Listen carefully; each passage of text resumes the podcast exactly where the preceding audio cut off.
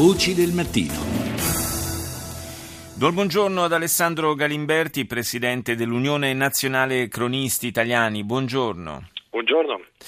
È recente la notizia dei novantasei giornalisti denunciati dagli avvocati difensori degli indagati di Mafia Capitale. A questa notizia eh, si aggiunge il, la contestazione nei confronti delle nuove norme che sono in discussione eh, dopo l'approvazione della Camera, sono al vaglio del Senato, eh, relative alle intercettazioni, alla loro pubblicabilità. E io chiedo a Galimberti di Il diritto di cronaca è minacciato, è sotto accusa?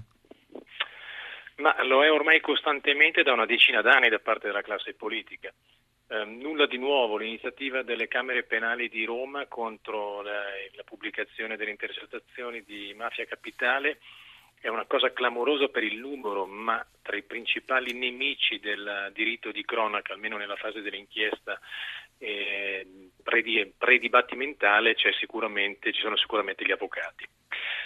Peraltro è una cosa abbastanza, cioè il percorso di queste norme, la pubblicistica che le accompagna, eh, sono abbastanza tortuosi.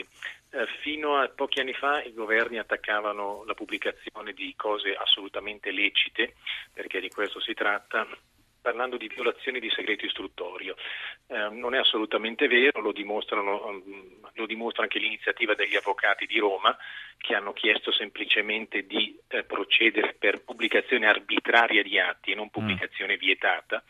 Eh, non era assolutamente vero, l'ultimo governo ha cambiato qualità di passo in questa propaganda, sostenendo che Eh, abbandonando questa pista della pubblicazione del, del segreto istruttorio, che non è mai esistita, sono sempre stati pubblicati atti di cui le parti erano a conoscenza.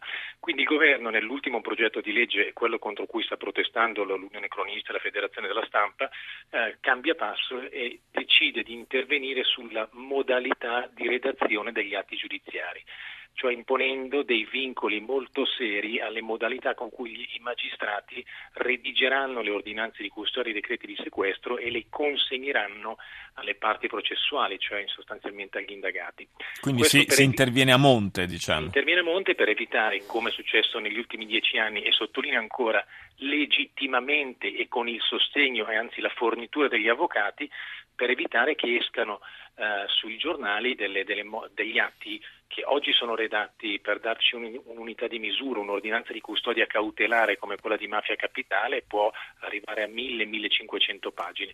Ecco, la scelta del governo sarà quella di intervenire a monte per consentire al magistrato di notificare direttamente alle parti solo poche pagine di, di, in cui è, è compreso solo l'ipotesi di accusa intesa come fattispecie di reato. Oggi invece questi documenti, e attenzione, per ragioni di uno Stato di diritto, cioè di diritto di difesa di un cittadino nei confronti dell'iniziativa dello Stato, questi atti oggi sono molto articolati e molto motivati, quindi sono molto lunghi, e questo consente anche ai giornalisti di, di studiare attentamente e di dare all'opinione pubblica le informazioni che sono contenute.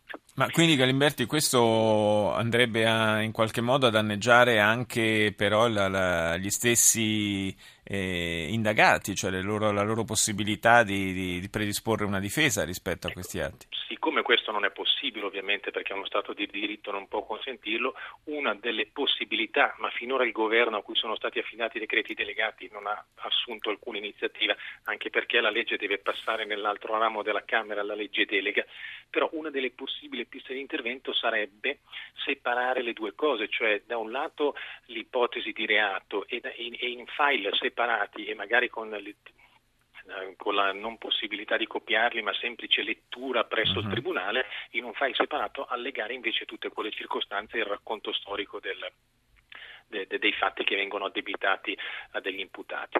Questo, volevo dire, è una delle due strade su cui il governo sta intervenendo con quella che la, il sindacato dei giornalisti definisce bavaglio alla stampa, ma se mi posso permettere, questa secondo me è la minaccia meno grave che c'è sulla libertà di stampa, perché in realtà in Senato pende una legge che è molto più eh, censoria nei confronti dei giornalisti e perciò dell'opinione pubblica, che è quella sulla revisione della diffamazione a mezzo stampa, una legge del millenovecentoquarantotto.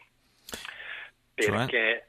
Cioè? in quel versante invece è previsto, sono, mentre queste leggi di cui stiamo parlando finora, la legge bavaglio andrà a colpire soprattutto la magistratura, cioè nelle sue modalità di lavoro e di intervento, la legge sulla diffamazione a mezzo stampa andrà a colpire direttamente i giornalisti. E per dare un'idea c'è una modalità di intervento che è raggelante nei confronti della libertà di cronaca, perché è previsto che in caso di condanna del giornalista per diffamazione a mezzo stampa, nelle quali, voglio sottolineare, è un reato nel quale è molto facile cadere perché in sostanza si tratta di un reato colposo, trasformato certo. poi dalla giurisprudenza in un reato doloso. Ecco, in quei casi, se passasse la nuova norma che, sta, che pende davanti alla Camera del, davanti all'Aula del Senato, si passerebbe a delle multe penali a carico dei giornalisti e non degli editori da dieci a cinquantamila euro. Questo, difficili da sostenere, evidentemente. Praticamente impossibile eh. perché poi sarebbero a carico del giornalista e non di altre parti. È chiaro che questa è una capacità di, int- di intimidazione eh, irragionevole, e questa è la vera minaccia sulla libertà di stampa che pende in Italia, una minaccia che non è mai stata così pesante come eh, negli ultimi vent'anni, pure costellati da tentativi di varie classi politiche.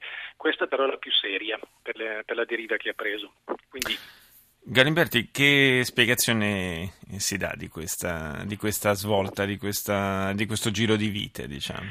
Beh, diciamo che da, dai tempi di, di Tangentopoli, dal millenovecentonovantadue, quindi, che la classe politica nella sua successione storica, quindi ci sono dentro vari colori, vari ministri, vari, vari gabinetti, eh, ha iniziato una lunga mh, tentazione, anzi volontà di, di rivalersi nei confronti della stampa.